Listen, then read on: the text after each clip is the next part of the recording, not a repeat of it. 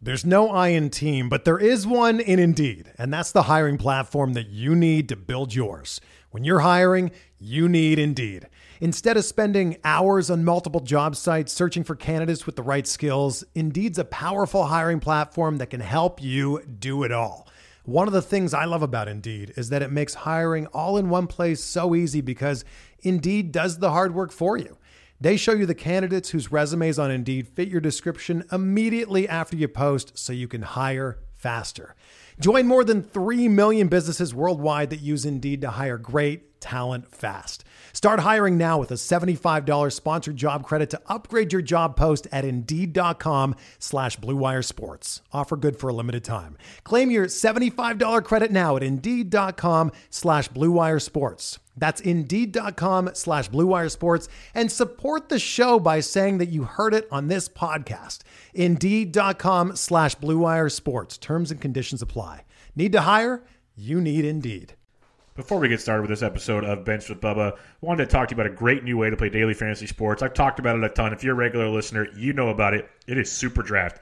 It is a great way to play daily fantasy sports. No prices. You play the guys you want. It's an exclusive multiplier point system. The point system is similar to FanDuel, but when you you pick your guys, if there's more of a gamble when you pick them, you get a higher multiplier. So take the chances you want or play the chalk that you like, whatever you want, but it's awesome. Go to Super Draft in your app store, check it out. When you create your account, use promo code BUBBA to get you all set up. When you make your first deposit, you get a free $10 deposit bonus. Right now, they got baseball, football, golf, and then basketball and hockey are coming right around the corner. So go check it out. Super Draft in your app store. Promo code BUBBA when you set up your account. Free $10 deposit bonus. Also, if you rate and review on iTunes, I'd much appreciate it. It would help the podcast out quite a bit. Just an FYI, awesome podcast. Spore brings the hammer. We had a little bit of technical difficulties here and there. I cleaned it up the best I could. Listen to it all, though. Awesome, awesome stuff. But a rate and review would be much appreciated. But for now, Bench with Bubba, episode 214 with Paul Sporer of Fangraphs and Rotographs, talking a little 2020 starting pitchers. Check it out.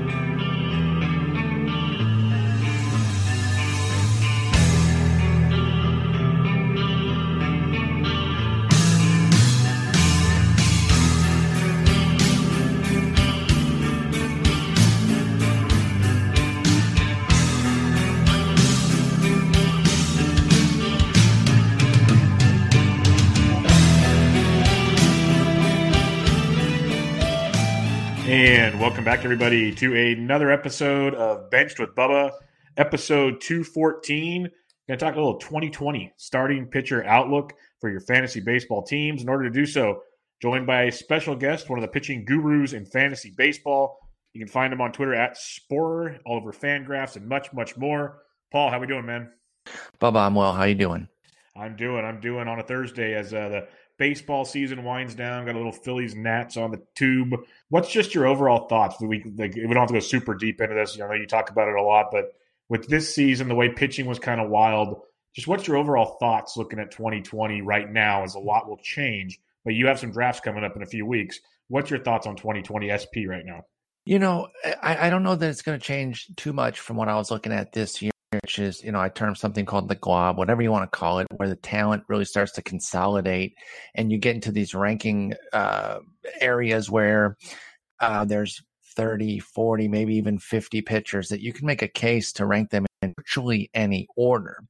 I do think it starts earlier now, though, right? We've, we're, we're aging some of our studs out a little bit.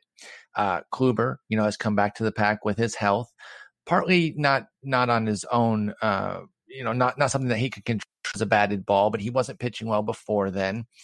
And you know, Chris Sale obviously had a tough season. He's kind of come back to the pack. I think Snell's still up there, but but he had a tough season with health.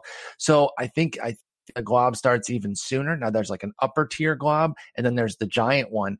And I think you need to kind of make your picks there, though. It, it, normally when there's a talent glob like that, people want to say, "Well, I'll take what the draft gives me."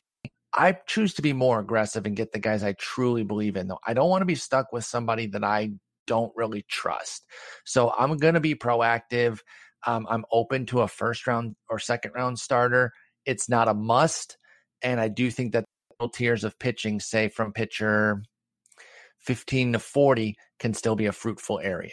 Yeah, no, I completely agree with you. I think the biggest, one of the biggest takeaways there is a pitcher you can trust because there's a lot of those guys after your the globs that you're speaking of when you get to rounds five and beyond, probably even four, sort of and beyond, where it gets pretty murky, and Absolutely. that's where that's where you got to hit and miss. And I, I, don't remember the exact number that we, I believe Ariel Cohen's wrote about it, and some others where it's like 20, 25 percent of those guys pan out, whereas the you know top fifteen or so, as you're saying, really a lot more stability there, and something you can talk about. And right before we started recording, I was on Twitter, and Brian Slack tweeted out nicely the uh, top 10 in the NFBC main. He put all their first three picks, and most of them had at least one ace, if not two. So, oh man, he took a he took an article idea. I was going to do that's great though. Brian Slack's awesome. Um, I was going to go back and look and kind of see what the pitch. I actually was in the league with the number one team. Not why I had a bad season. I'd love to blame it on that. Um, but yeah, it was it was kind of interesting to see this team was was built there, and I think we're seeing it already. I mean, drafts have already started. Got another draft coming up in Arizona. I saw the two Irvins a lot here, and people are attacking their pitching. They want to have one within those first three picks. Yeah, no doubt about it. So let's talk about a few guys for anybody doing early drafts or you know wants to get an idea. You know, two early mocks are in the books. Again, thanks to Mason for doing those year after year. But let's talk about first some guys that one would say overachieved ADP this past year. Mm-hmm. We'll start with Shane Bieber, who was going around pick 126 in NFBCs this year in the final month leading up to the season. You know, too, too early mocks has him going around pick 29. He's been a beast. I was one of the guys that kind of doubted him. I, I saw too much pitch to contact. I, I didn't see how this was going to develop, and he's been awesome. Are you buying that this guy is the same guy we're going to see going forward, or do we see more of a revert to what you and I might have saw coming into 2019? Me and and perhaps for you as well, it was a wait and see. I didn't believe it yet. I understood that it could be there, but I wasn't ready to take the risk that other folks were. I've done the Michael Pineda experience, I've done the Jeff Samardzija experience, and I was seeing a lot of similarities there where he gets the strikeouts, he limits the walks, but he's a home run machine. Um, and that's what I worried about with Bieber. I, it's real between command and control eh, eh, are guys like that. They can control the zone, they can fill up the zone all day, but they're not quality strikes all the time. And they're so set on not walking guys that they'll give in. And so on that 3 2 count, throwing something that's very hittable, 3 1, even more hittable, you know. And so he was getting beaten around the yard, Bieber was. Well, this year, I think we really saw the command dial up. Now, the home runs were still there, but they were solo shots. And the home runs were there for just about everybody this year. So I'm I'm reluctant to really hold that against Bieber. While we can say maybe the ERA might come back a little bit, let's say a couple more hits drop in and maybe he doesn't lead the AL in walks, so the homers are more damaging. I think the strikeouts are going to remain great. And not only that, but the overall volume. I think this guy's going to challenge for innings crowns, Shane Bieber is. Mm-hmm. And so, particularly in today's game, as up from individual players is so important. So I'm I'm pretty bought in here. I actually had him ranked seventh in my first run, and um, again the strikeout walk ratio with the improved aim and loads of innings. Of course, if he stays healthy, but that's a risk for every pitcher. So I don't. I'm even reluctant to say that. I don't want to say that every time with every pitcher. Uh, but yeah, I really like Shane here. I wasn't ready to buy in, but once I started to see that command, I was like, okay, he started to move up my rankings. Even though I didn't have him, you know, I didn't get to get him at the draft table, but I was happy to say I'm I'm wrong. He did develop, and congrats to those who bet on the come. Yeah, because he was in that kind of area where Eduardo Rodriguez, Nick Pivetta, Shane Bieber, all kind of mm-hmm. going around the same spot. I think most of us were looking at Pivetta. I liked Erod a bit too, and that's worked out in the end. But Shane Bieber, I, I didn't see it coming. And a big part you mentioned is the inning eating ability. That's something we don't see in this era of baseball. It's like six innings is, is a well, like obviously it's a stupid quality start, but people think it's you know it's a, it's the goal is to get six innings, and that's not how it used to be when you and I started watching baseball. So not at all. A lot of I that's mean, changed. You, you, can make a case. Uh, we talk about win loss and and how worthless it is in today's game because it's five six innings. It's always been flawed win loss as as far as like a talent judge, but at least back in the day when guys were minimum going seven. They had a, they had a tough mm-hmm. day if they only went seven. They were they were out there at eight or nine, at least they had more control over their win loss. And so you could look at a, uh, you know, 22 and seven record and actually say that there was something more to it this the team's support. But yeah, these days with all the five inning, six inning, you have so much volatility in a win loss that it just it tells you nothing about the actual pitcher. Yeah, nothing at all. And you want to talk about going throwback style as we're wrap uh, as we're recording here. The Rangers are up seven to five. Mike Minor had 120 pitches through eight, and he's going out for the ninth in And that ball game. I'll tell you school. what, I'm gonna I'm gonna go full homer or or or you know central focused on myself because nobody cares. Got him on my fantasy team, and I need the complete game because That's the huge. what you didn't say is that he's given up five earned on ten hits. So he actually it could save this. And he has the two outs now. He's he's one out away from getting it. I think they actually took him out for the last out complete game. I think the game's over now. But uh, isn't that that's such an old school game right there? Yeah, they let Mhm. Leclerc get the one out save. Wow. I wonder if to help uh, help some folks. By the way, how much crazy stuff is happening this week where you know these like two low level players are winning leagues? Jon Berti with Yeah. four steals in a game, uh, Garrett Hampson, a guy I love coming into the year, absolutely dominating. I don't want to derail us from the pitching stuff, but th- this Mike Minor or even the Jose Leclerc one out save, this stuff is changing leagues right now. Yeah, it's absolutely crazy. I, I do a podcast with Toby Batfoot Crazy, and he's been big on Jon Berti for those steals, and he has them everywhere. So when he stole four bases the other night, it was like backflip central for him. Absolutely. Then, Four in a game. Are you kidding me? Well, that same night, Dakota Hudson saves both games of a doubleheader, two saves. I Uh, don't know. Daniel Hudson, yes. Daniel, yes, Daniel. that's sorry, that's another one who's yeah changing leagues to get two saves in one day from your third tier starter or uh, closer, excuse me. It- yeah, it's absolutely crazy, and, And I, I kind of love it. Well, then you have all these other guys getting shut down, like Acuna and Josh Bell and Adalberto Mondesi and all these guys where you're like, okay, I was relying on you, and now Jon Bertis of the world are carrying us. That's the sad part, though, right? Is that yeah, yeah. I, I don't mind when the the glue guys, the the back end guys are doing stuff, but they're actually starting for so many people because of all these shutdowns. And I do wonder if we maybe have to start going the uh, fantasy football route and eliminating the last couple weeks. I know some folks want to end leagues on September first. Yeah. I don't know that I'm there. But um, it, it's getting rough, and the the roughest thing, and again to make it centric on this league I just talked about, just for this example, uh, it's a head to head league. When they don't put guys on the IL, I now have a roster do anything with with Christian Yelich because it's a keeper league. I can't cut him, and so uh, that's always frustrating about the expanded rosters. Now maybe that changes next year when they go down to I believe just 28 in September. But um, what what are your thoughts on like ending seasons earlier than than the end of the season? Yeah, I'm with you. I'm not. I'm not ready to go there yet. I know the discussion has gotten much bigger. Our buddy Joe Pisapia is a, one of the biggest advocates for it.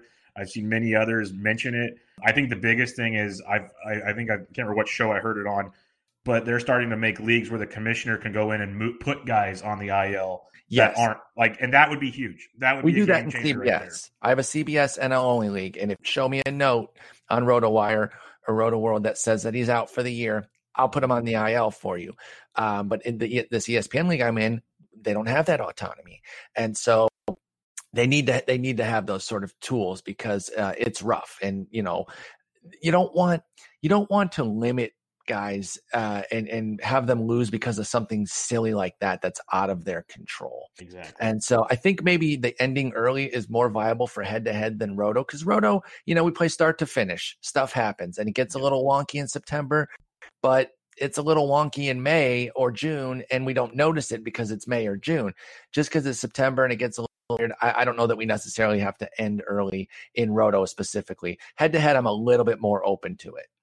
Yeah, head to head stinks, and that's why I'm not the biggest head to head fan because Roto shows you a good baseball team over a whole season, kind of what we watch on TV. But head to head, it's kind of a week to week thing, and when you get kind of screwed in the end like this, it really does hurt what really was a great season and showed you we're a very good fantasy team. You Mhm. might not end with the crown though. It's kind of a shame. It's kind of a, a mixed bag there. But um, there's but ways is what head to head is. I mean, Yes, it is, and like you know that going into it. Yeah, yeah. And that's that's my biggest like pet peeve or I guess argument. I tell people that are on the other fence of complaining about it. I said, "Well, you signed up for this. You, you Like, si- you- that's exactly what you signed up for. Yep. yeah, it's not like this is new. This isn't the first time we've seen it. So it will be interesting to see how things change, though. It definitely will. It's it's very good topics. I'm pretty sure it'll be talked about a lot this off season because this year just seemed like it was a little more than normal. But you brought up a great point when they when they change it to 28 players next year. That has to affect, you know, guys will go on the IL, so on and so forth. That should have a difference. I, I, I really hope, and and we always have to be careful about recency bias. Are we yes. overreacting to it this year? I don't think we are, but I also didn't do the research to go see how many stars got hurt last year. So one of those things that I'm kind of in between on, but I do think a lot of it's going to be fixed next year with the uh, with the change. Yeah, it feels like it's more than normal, but you're right. It could be something really minute in the end of it. Uh, when you're speaking recency bias, before we go back to pitching, the bouncy ball we're seeing this year. Two oh. years ago we saw it. Then it didn't really happen last year. It's here this year. I'm I don't know what to expect. None of us know what to expect, but how are you game planning for that come draft time? I mean, so there was an article out, I believe. Um, goodness, why can't I think of his name? Maury Brown. I was going to say Maury Willis, the baseball player. Uh, Maury Brown uh, over at had an article quoting Manfred as saying that something needs to be done. Like they want to do something about the ball. Now that didn't get into any specifics to suggest that they were going to change it next year or whatnot. But I think I'm going to mostly assume that it's it's going to be the same with maybe you know a 10% dip or something uh, but i'm not going to i don't i'm not going to make too many distinctions here's the thing if we assume it's going to be the same and it's not i don't think we're hurt more than if you assume it's going to be different and it and it's the same i think you'd be more hurt planning for a drop off that doesn't come than you would um or no no no I, I, i'm twisting myself around If you don't act as though it's going to be the same, eh, you know, just pretend that it's going to be the same offense and draft accordingly. And then it isn't, I think you'll be set up just fine because you'll be stocked in power. You'll have some front end pitching. If it changes and some of the middle tier pitching comes up because the ball you're in any worse position. So I would say just operate as pretty much status quo. If it if they do change the ball, you'll be fine. I think that's very very sound advice and be fun to see the, see how that takes place next year. So we can all panic on steals and pitching and leave the, the power alone. That sounds mm-hmm. like the fun part there. Let's go back to Mike Minor. We'll jump around here for a second. He's he went around 337 last year in NFBC. In the two early mocks, he went around pick 125. He had a really good start to the year. The end of the year kind of was jumbled mess, like goods and bads in there. Sure. How do you go forward with him? Because that ballpark is always going to be hitter friendly, but he seemed to do better than most there. He does. And two things. Well, his breakout, uh, Mike Minor's kind of surge started in the second half of last year. If you were really kind of keyed in on what he down the stretch last year, you might have been in on him and taken that massive discount on Minor, getting him after pick 300 and just benefiting greatly.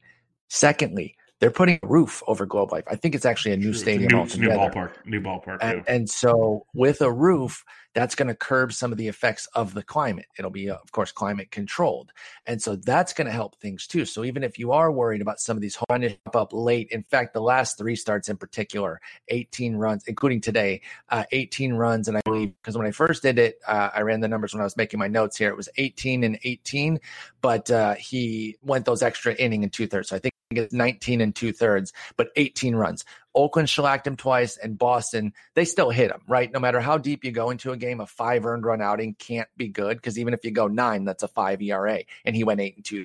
So the last three starts of the season were rough, but before that, he'd been he'd had a 308 ERA through 29 starts. So I like Minor. I, I in fact, we can parlay it into or, or, or go it right into his teammate Lance Lynn.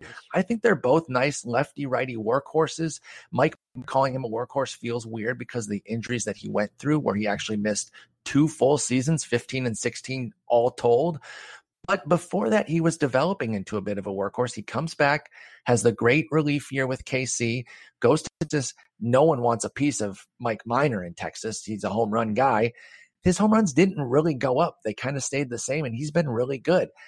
I, I trust Minor and Lynn to be perfectly solid.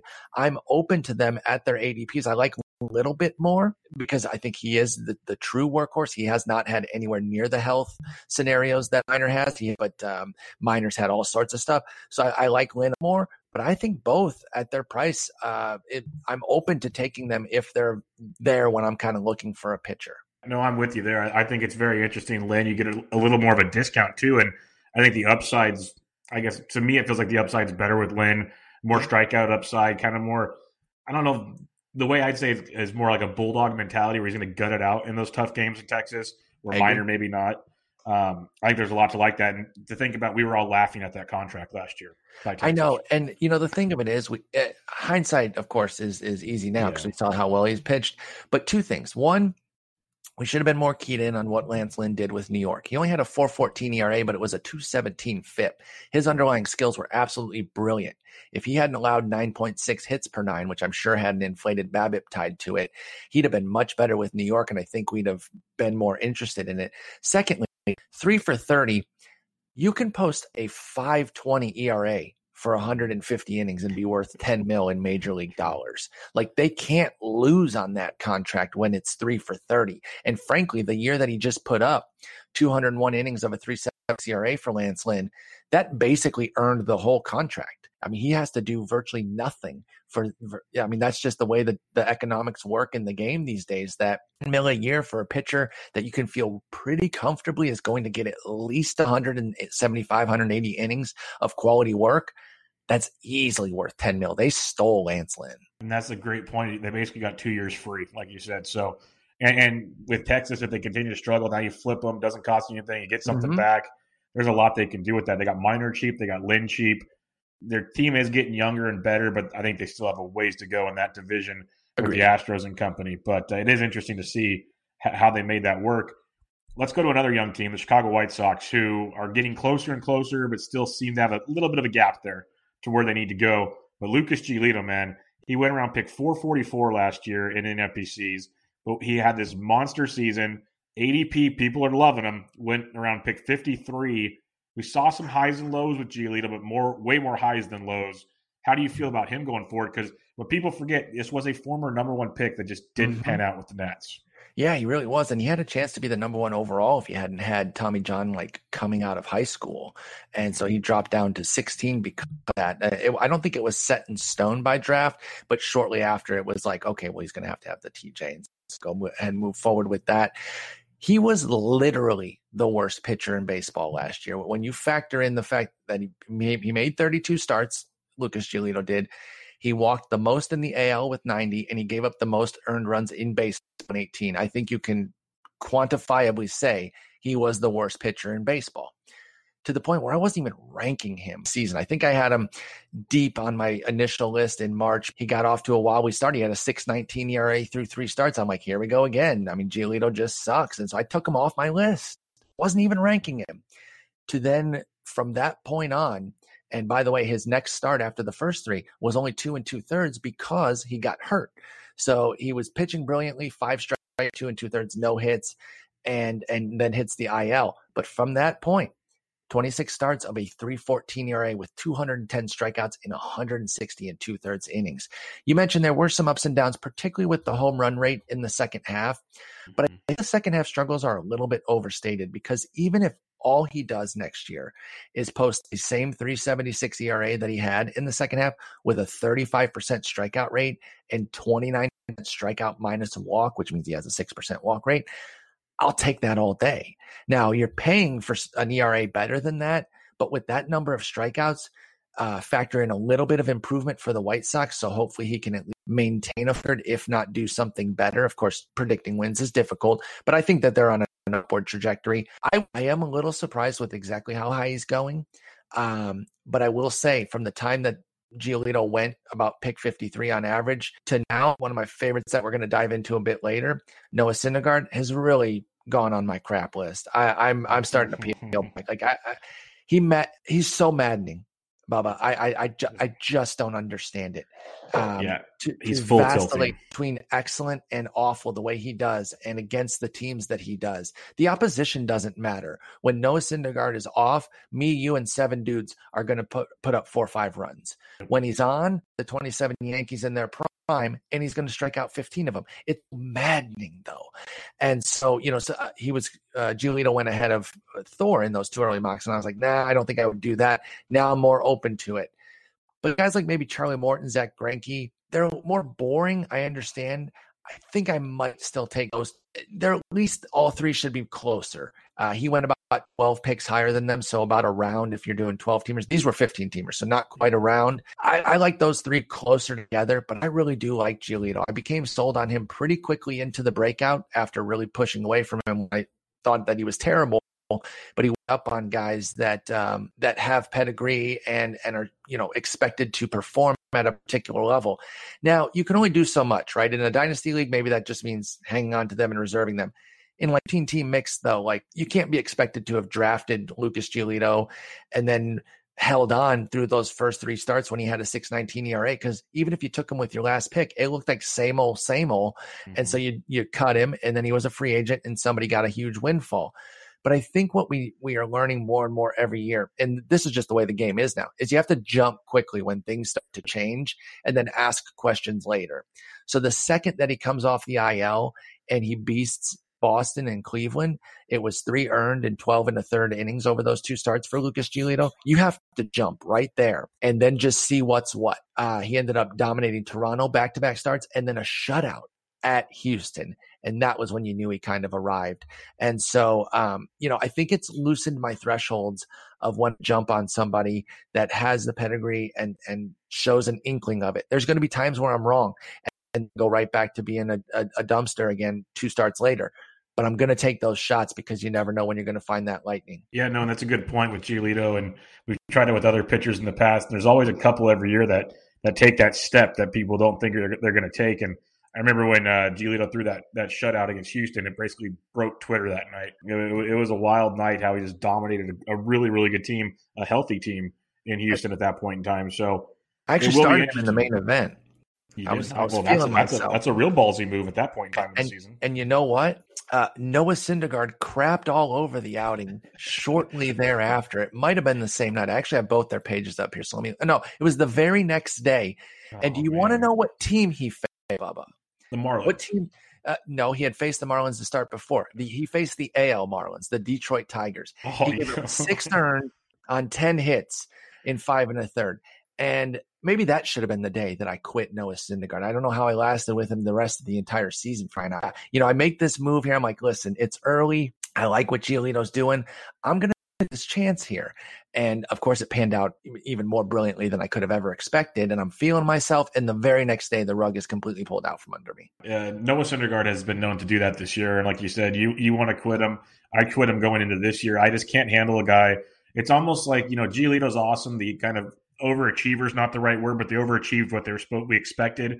Yes. Where where where Thor just underachieves so much because you see that ceiling and he's always so far away from it. It's so frustrating that it's just like you know what you just you want to just break something sometimes when he's on the mound. It's crazy. You know the other night against Miami was another example. It's just yep. ridiculous and ruining seasons. I'm sure oh, folks oh, yeah. saying, "Okay, I'm gonna I'm still gonna stick with here last week because it's Miami. He can't hurt me. And what does he do? He hurts you. Uh, Steven Matz is on my, my, on my crap list for that as well in my head to head league. But uh, yeah, it's going to be frustrating if Thor does put it together and put up like you know another one of the 284 innings in 2016 because I stuck with him so long, and then he'll do it when I finally quit him. At his current price, just he's just not performing to a level that deserves the 65th overall pick, or excuse me, 55th is where he was going in those two early mocks, yeah. and um, I, am not going to pay it that that round. Nope, I passed on him. I know Justin was happy to get him, but I'll uh, I'll pass on him every time. I'll take. Uh, I think I took Aaron Nola over him. I'll I'll take that gamble. But um, I don't blame you. Let's go to Jack Flaherty. This is a guy that people were high on. I'm not saying they weren't. He went pick 51 this past year, finished his ADP's around 43 in the two early mocks. But what Jack Flaherty has done in the second half of the season, I believe an ERA below zero. I mean, below one in the second half. No, I like. Season. I like. It's better that you say below yeah, zero. Below That's zero, how good he was. Yeah, yeah he, he, was. He was ridiculous. He was taking runs away. It uh, felt like that at times. Like if you're yeah. a Cubs fan, you can only imagine.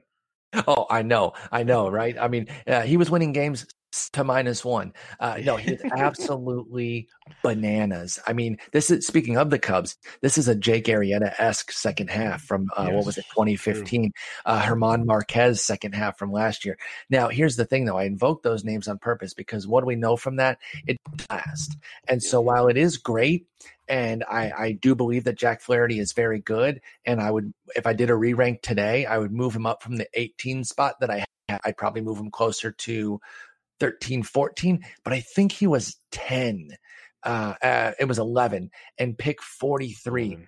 I think that's a little bit higher than I would take Strasburg.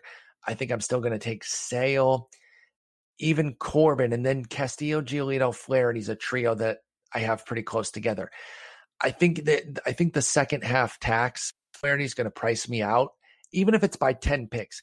Bubba, you know this. When we're up in the top 50, five, six pick difference is is is big. It, it doesn't seem like much, but at that level, five, six, seven, ten picks, that's a big difference. Obviously, Huge. once we get to pick 150, 150 to 160 is nothing. Uh, and then, you know, it moves down. But at this point, 42, uh, where Flaherty went, or 43 on average in the two early months, that's a little too rich for my blood. I would wait the 10 picks and take the aforementioned Giolito.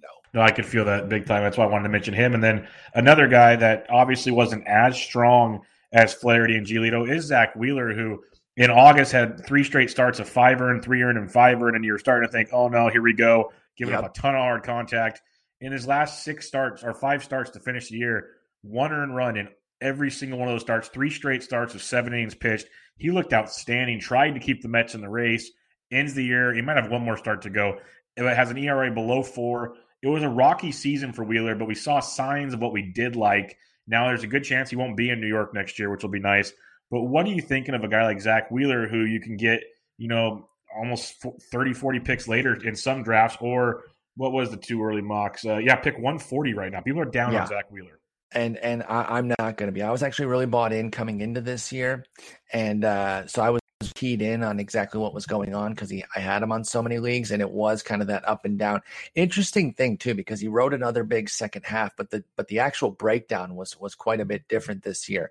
It was 469 first half and a 277 second half if you just do the All-Star break breakdown this year. Last year it was a 540 ERA through May, but then the last 4 months of the season was a 252. So it was a little bit more of an extended period of for Wheeler last year, but I'm still impressed by the way he finished, and I'm eager to see where he lands. That's gonna that's gonna decide things. I do think that if the Angels can't reel in Gerrit Cole, who they seem to be early in on right now, uh, bringing him back out to California because I mean they have to stay aggressive with Trout and Ohtani, Uh, I think Wheeler would make a good consolation prize for them. First off, he's going to be markedly cheaper.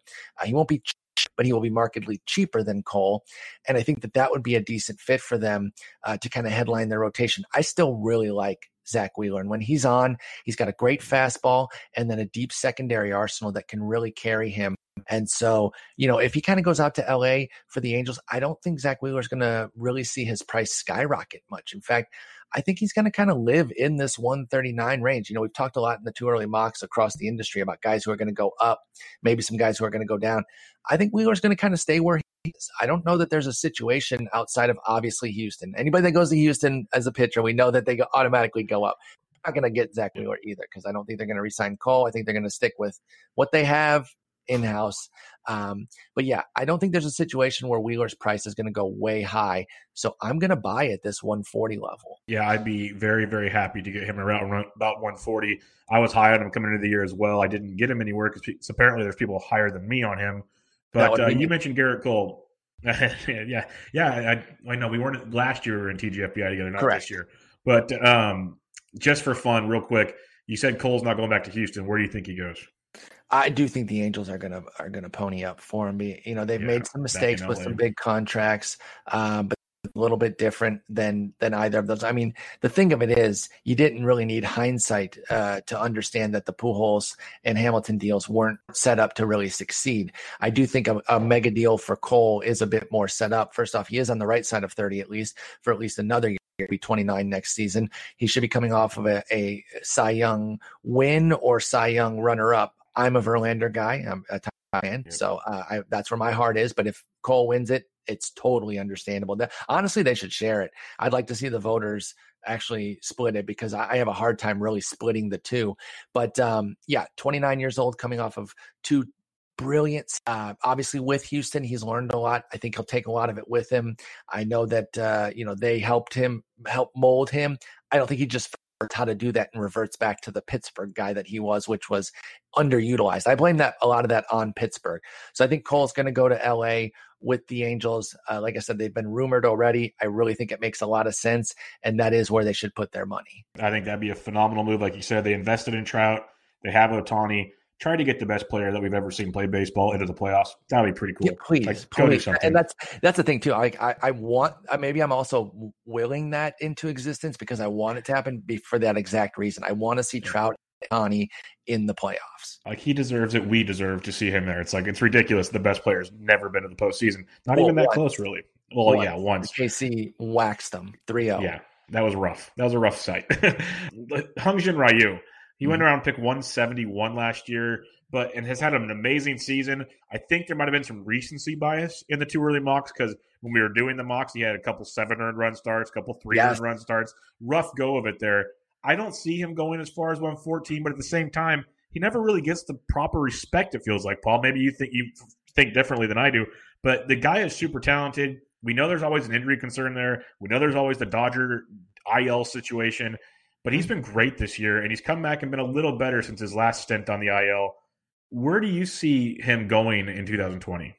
I think he actually will go around here or later because of the bias of of age and health. First off, age bias is absolutely a thing in in fantasy baseball, and he's going to be 33 next year. And this 175 innings that he has, I don't know if he's pitching again this this this year. Uh, people are also going to factor in playoffs if they make a deep run. They're going to say, "Well, he, he, went 200 innings, and can he hold up?" And durability is an issue uh, with him because he went one two when he first got over here from Korea, from South Korea, and and then since then, the highest he'd ever gone 152, including a, a, fully missed season in 15, a four and two third inning season in 2016. But the thing is, since 2017, while the volume has not been there, the skills have been. This is obviously a brilliant season where he's going to lead baseball in ERA for you. But if you just look since 2017, this is not a being great for him is not new. He's fourth in ERA since 2017, minimum 380 innings, which brings the threshold down. All the other guys up near him way more innings but he had a 197 in about a half season last year and a 377 the year before that, which isn't elite, but it's solid. So if you kind of look at the range there, he could either be sub three again, or if he pushes to like 377, as long as it comes with a good whip. And I think he was a little unlucky in 2017. If I got like a three, let's call it 350, 115 uh, for 135 innings with just under a shot per inning from Hyun-Jin Ryu, I'm fine with that. Uh, the win potential is going to be substantial because of the Dodgers. You know, it, he he could get lucky and spike wins in like a you know 24 start season, or he could be closer to nine because you know he doesn't as many starts. But I think Ryu and I think the game that we play in say lower that you don't need to worry about the fact that he rarely goes you know more than 120 things.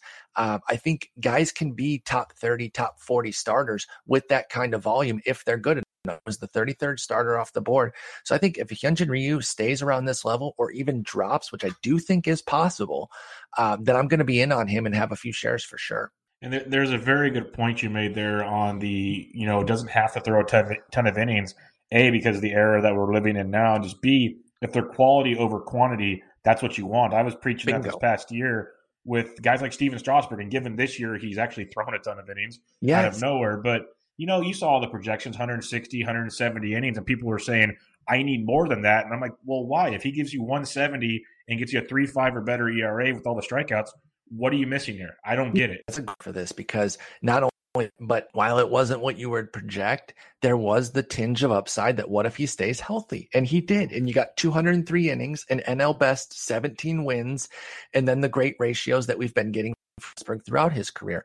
Um, the ERA has been a little bit high for for an ace, 374 last year, 360 back in 16. But the whip's always excellent. The strikeouts are always excellent. And frankly, even with the lower volume, his wins have always been pretty good. The last uh, six years here or seven, 14, 11, 15, 15, 10, and 17 wins. That's six seasons uh, for Strasburg there.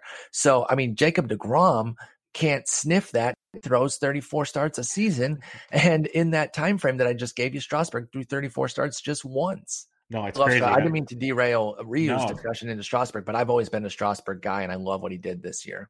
No, I think it's it's a good transition, like just to kind of discuss strategy wise. And I know this isn't a strategy podcast, but it's something people need to think about more. Is it's not just you know numbers, the end stats are great and all, but there's many ways to get those stats. You mm-hmm. don't have mm-hmm. to get them just one way. And I don't think I'm not saying everybody, but it feels like not enough of that kind of strategy gets put into place, at least where I pay attention to it. Let's go to another guy, Sonny Gray, who when he went to New York, we we've heard it all. We know Eno went and documented the slider usage, all that good stuff. Goes to Cincinnati where he reunites with his pitching coach, and it, it's all history from there. He's going pick 111 in the two early mocks where he went pick 258 in NFBC. Just had some uh, elbow surgery to clean things up yesterday. I don't see that being an issue. No. But Sonny Gray looked phenomenal this year, Paul. Are we buying into this for next year? Yeah, I think I think we are, and I think we should. I mean, don't you love when when the narrative actually plays out perfectly? I mean, it's exactly what we were talking about, right? Get out of New York, uh, reunite with Derek Johnson, and let's see what's what. And and it couldn't have gone any better. Uh, 287 ERA, 108 whip, 31 starts. I mean, we'll talk about how he's a smaller right hander and he's going to struggle with staying healthy. It actually hasn't been too bad 33, 31, 22, uh, but 27 uh, 23 31 as far as the starts. And the 23 last year was because of performance, not because of health. He actually made third. And so he's actually been relatively durable. And you mentioned the elbow cleanup uh, to end his season a little bit early for Sonny Gray, but I love so much of what he did. I'm definitely open to buying him. In fact, uh, I like his teammate Luis Castillo and Gray. I'm out on Bauer personally, but uh, if he's just their number three, that's a nice front three that Cincinnati's put together now for next year. Yeah, they put together a fun little thing there. I think they'll have some cash to spend next year, and uh, they might be a little better than people think. We'll have to wait and see. That division is tough, really that's tough. Thing. Yep. And I don't see it changing anytime soon. No, and I think uh, the Cubs are going to retool. I think Maddon's gone. Um, I don't think Theo's gone. I think he'll work and and put together some things, trade some guys out, move some assets, and they're going to kind of retool. They're not going to rebuild, of course. They have to retool on the fly. And St. Louis is good. Milwaukee will get healthy and and still be good. And I think Pittsburgh's on the down end, but Cincinnati's going to be a team that you, you didn't really want to mess with them much in the second half uh, of this year because they they had pitching that could really shut you down. If their offense had played like last year, they could have already been scary, but the offense took a step back this year while the pitching took a step up. If they mix the two next year, they could be one of those teams that all of a sudden is a one hot streak away from being a wild card contender. Yeah, no, they were close this year, so I completely agree with you there. Let's go to Tampa. Tyler Glasnow, who was pitching phenomenal, got hurt unfortunately, but then he's mm-hmm. come back and he's done kind of the opener thing to kind of get loose, just to get a little little more innings in him before the offseason. And he's he's actually looked great in these last few performances, striking everybody out again, kind of getting our hopes back up for next season. I absolutely love this guy. It's funny, another pitcher gets out of Pittsburgh, and look what happens. What's your take on Tyler Glasnow? Because some people might be concerned with the injury. I'm not. I think the sky's the limit for this kid. Oh, anytime somebody has a big injury but they finish, uh, I'm so much more encouraged by it. Even if it's something like Luke Weaver, who's come back and thrown like a couple, you know, two inning stints here. I, as long as they're on the field to finish the season, it's so much more encouraging than kind of having that mingle in winter of like, oh, are they what's going on. Um, and Glasnow has been amazing since returning. This was another one that was a wait and see for me. I wasn't ready to dive in head first the way some folks were based on what he did in 2018 with the Rays. You know, we saw improvements, but that again, I go back to that command versus control. He improved his control with Tampa Bay, but then his command, which was always bad, stayed bad because he gave up a bunch of homers. So again, it looked like he was just laying the ball in the zone to try to show that he could do it consistently but he did do it for 55 innings. Then this year, he's really put the two things together. Again, it's only 56 innings, so these are small samples, but we're really seeing the command and control work in unison with the great swing and miss stuff. And this is why people were so hyped on Tyler Glasnow when he was with Pittsburgh. And again, I'll, I'll hat tip the believers. I was somebody who was staying cautious. I didn't want to buy. I don't really see guys at this size figure out things all that often. And sight at this height or near it is uh, like Randy Johnson, one of the all time greats. You don't have a great case. So I was like, I gotta see it before I'm to buy in. I've seen it.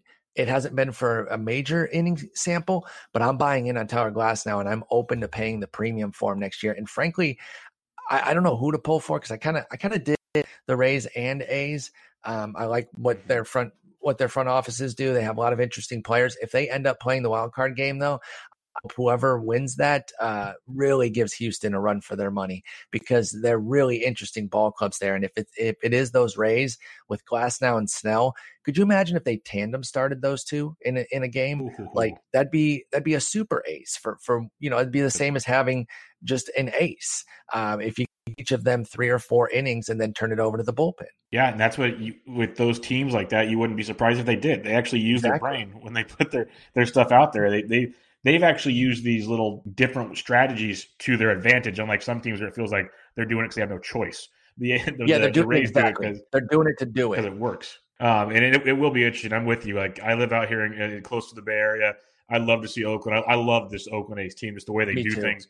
But I've all I've always been a Rays fan. Like you know Yancey and the guys. They've they've got me hooked on them the last three or four years. I, I I take a lot of people off uh, preseason every year because I pick the the Rays to at least get the wild card and compete for the East. And people think I'm crazy, but um, I think they're yeah. there's the, the, those two teams are pesky, and it's like Always. you don't want to run into a pesky team in the postseason. That's scary. Well, and, so. and one of the things I learned early when I first started getting into the the whole stat revolution and Moneyball and stuff, and that's part of why I like the A's is because I love the book Moneyball, and and that got me into caring about baseball the way I do now. And I could have never guessed that it would become my career, but is something Bill James said. If you're average everywhere, you're a great team. If you're just solid average everywhere, you're a great team. And these two teams have above average at all spots, but they they they stay above that that average line or right at it at virtually every spot. They do it with depth. They do it with uh, prospects. They do it by utilizing their AAA ball clubs. They're always having guys come up and down. It's frustrating for fantasy, but it's yes. brilliant. The two teams uh, work their work their farm systems into the uh, into the season. Yeah, and another way to look at it, if if you're average everywhere, you're a good team. It's because if you really look at it, that means you have no holes anywhere, exactly, which is tremendous. So that, that's a great way to break it down. And they they epitomize that, and that's you know, when the Giants, you know, won their three World Series, they weren't great teams. They were not no, great they, at all. Yeah, they, they were average everywhere. And they had again all three of those teams, the the current A's, Rays, and then the the the great Giants. They have above average spots. You know, Matt Chapman's yes. a superstar, and and Blake when he's pitching is a, is an ace. But the bottom line is that at every spot they're making sure that it is at least average. Yeah, no, that's a great, great point there. A couple more guys we're going to talk about here today. Uh, Jake Odorizzi, he's been a godsend to the Minnesota Twins. One of the mm-hmm. reasons that helped them win the AL Central. ADP wise, in two early mocks, got him up pick 196, but the guy had a sub four ERA. The XFIP was about 4.4, but he gives you about 160 innings. We've seen that 150 to 160 for the most part for three straight years. He's one of those guys you can get later in your draft, maybe as a your fourth or fifth starting pitcher what uh, What are your thoughts on Odorizzi going into next year? Because he should be with the Twins again in a very good situation. This is a guy I like, and I'm, I'm I think I'm more inclined to buy in on and not get so hooked on that XFIP because I think he can kind of beat his his peripheral numbers here in each of the last two years. He has spotting, but he's a career 10% guy, despite a heavy fly ball lean. It's because when he works up in the zone, he's getting pop ups and playable fly balls. Um, it, it, it's to really make that great contact on him with the via the fly ball. And he gets a lot of strikeouts at the top of the zone as well. And then did because they're very much a forward thinking organization now is they limited him in innings. It was five or six pretty much every time out not pushing him and saying well let's try to get that extra inning here. No you're done.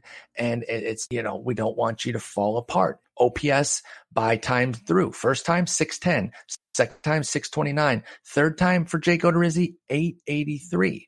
So once that third time comes along, unless he's decimating like a Tigers or a Royals or a White Sox, it was time to get him out, and they remained committed to that. And that helped foster a brilliant season. So the market doesn't seem to have reacted too strongly to his uh, breakout season here with a 196 ADP. How Andrew Heaney's going ahead of him. Um, you know, I like Jesus Luzardo, but he hasn't done anything yet. I mean, he, I mean, he actually has pitched in the majors, so I shouldn't say he hasn't anything. Yeah, but no starting, he hasn't done enough no starting value. Yeah, he hasn't done enough to go ahead of of Jake Odorizzi for me. So uh, Caleb Smith going thirty picks higher plus rounds. It's actually thirty four. Justin picks. Mason drafting in all these. There's no chance that I'm taking Caleb Smith over Jake Odorizzi um, because the thing that you might be worried about with Odorizzi is a home run problem, which is what Caleb Smith already has. So give me the guy on the better team more and been more durable. I'm 100% with you. I think there's a lot to take home with that one. Last guy we'll talk about today, Eduardo Rodriguez. Kind of hinted at him already. He's going about pick 146.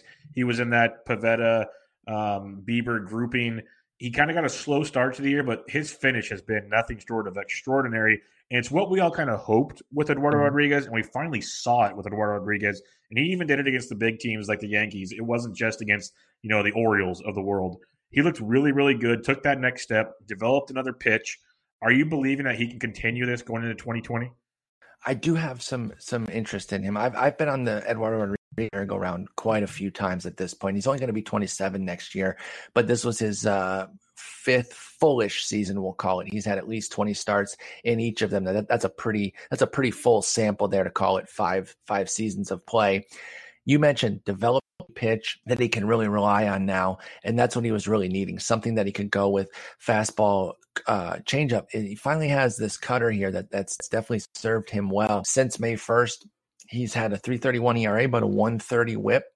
Similar since July 1st. So whichever cutoff you want to use, the ERA is down to 274 but the whip's actually even higher at 132. And when I see an ERA whip combo that doesn't match, if the whip is the high end, it means the ERA is likely to come up. But if I can get like a 340 you know, and 127, if it can shave that whip down just a little bit and I can get that mid low threes ERA, I'll take that because I actually still think there's a lot of strikeout upside here. He's been at 26, 26, and 25% the last three years, which is a good rate. That's about a strikeout per inning or just over for Ed Rodriguez, with the way he has swing and miss stuff, and when he gets going, I think he could be one of those guys who's up there in the 11 12 mark, which would be a, a 27 28% rate. I, I still don't think we've seen the best of Rodriguez. Notice that a lot of the aces really become full blown aces in that 26 to 29 age range and then carried into their 30s. He's going to be 27 next year. Saying the old Magic 27 thing that used to be a fantasy staple back in the day. Mm-hmm, mm-hmm. I'm just saying, five ups and downs for him. He's had a lot of lower half issues with his health. Finally stays healthy for the big 196 inning season. I think next year could be a big breakout for Eduardo. Where are we going in the two earlies? I'm 100% with you. I've been a big Eduardo fan. Seeing him produce was great. And I think you are getting to value where he's going in the two early mocks. So it'll be interesting to see where he goes in a couple weeks in Arizona when you guys do your big drafts. And they've added more drafts this year, so that'll be fun to see what all happens there. And then as the uh, year approaches and more and more NFBC drafts take place, but Sporer, this is always a great time chatting with you. Um, we have many more pitchers to talk about in the future. We'll have to do it again sometime. But before I sign us out, why don't you remind everybody like all the awesome stuff you got going on? Yeah, let's run it back in the fall for sure. Because I, I, I went too long and, and cut off some of the names that we were going to. no, no, it's there. all good because I'd rather uh, have I, would rather have the free flow discussion more than a straight outline any day of the week. That works for me too. Uh, you can find me on Twitter at Sporer. That's S P O R E R. I usually tweet out all my stuff there. Fangraphs, uh, fantasy.com. Excuse me, fan fantasy fangraphs.com. I run the uh, rotograph side there, and uh, we're going to be going all season. We don't take breaks. We cast the sleeper in the bus. I do writing. Uh, I write over there. I do writing. Uh, that great, great. Uh, he, he does talking too. He does talking too. I, I do the. I also stream on Twitch. Twitch TV slash Sporer. That's a, a, video streaming site. I play MLB the show and I'm always talking baseball there, always talking fantasy stuff. So if you are one of those diehards that that has baseball in the brain all year long, uh, then I'm I'm I'm your guy because I, I keep it going all year. Yep, Sporer is a great follow for like pretty much if you're listening to the podcast, you know who Paul Sporer is. But uh, yeah, go check him out if you don't for some reason. And all his great work and that Twitch stream is uh, popping at all hours. It seems like this MLB the show. So go check all that out. And Paul, thanks for joining me, man. I uh, seriously, we'll do this again and talk some more uh, pitchers going into the next season. Thanks so much for having me on, Bubba. Take care. You too. Everybody, this was Bench with Bubba, episode 214, talking some 2020 starting pitchers with Paul Sporer. Catch you guys later.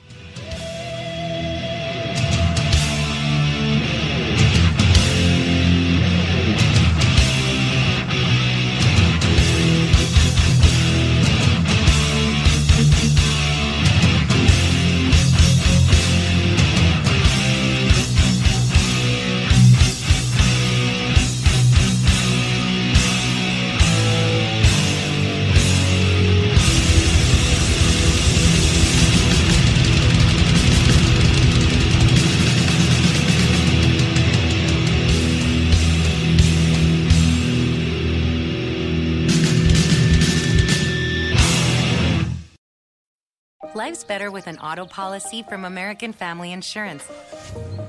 No matter what dreams you're driving towards. That's because our expert agents will make you feel totally protected with the right auto coverage at the right price. You'll also save up to 23% when you bundle auto with home. American Family Insurance. Get a quote, find an agent at amfam.com. Products not available in every state. Visit amfam.com to learn how discounts may apply to you. American Family Mutual Insurance Company SI and its operating company 6000 American Parkway, Madison, Wisconsin.